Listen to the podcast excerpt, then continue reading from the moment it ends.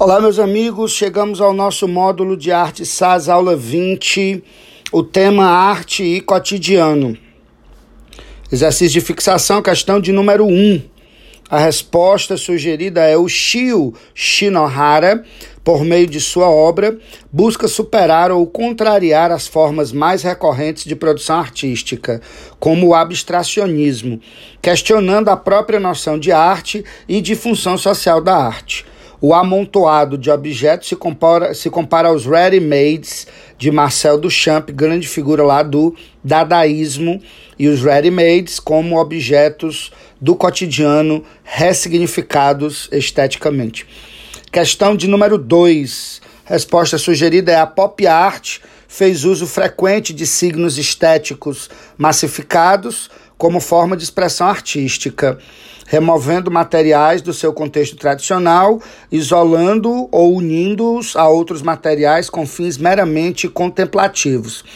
Pop art era uma crítica irônica à cultura de massa e à vida cotidiana e materialista, ou seja, eles criticavam a produção em série, utilizando como técnicas de produção de objetos estéticos, serigrafias, reproduções em fotolitos, fotonegativos, que não deixavam de ser também é, os próprios mecanismos de produção em massa.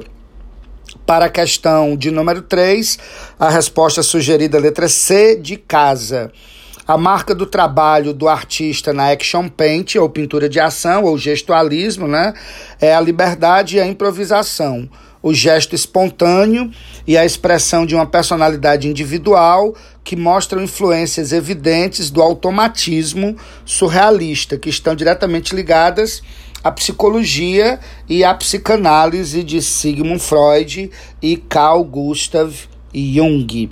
Para a questão de número 4, a resposta correta é a letra C, já que os artistas Roy Lichtenstein e Andy Warhol são dois grandes nomes do movimento intitulado Pop Art.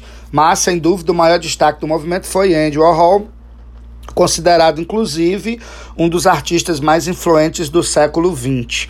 Transformou objetos cotidianos em obras de arte que são expostas em museus de todo o mundo. Questão de número 5, resposta sugerida letra D de dado. Diferente das linguagens midiáticas, os quadrinhos necessitam de uma plataforma impressa para fazerem alusão ao som, à imagem e à palavra. Forte abraço, galera, e até mais.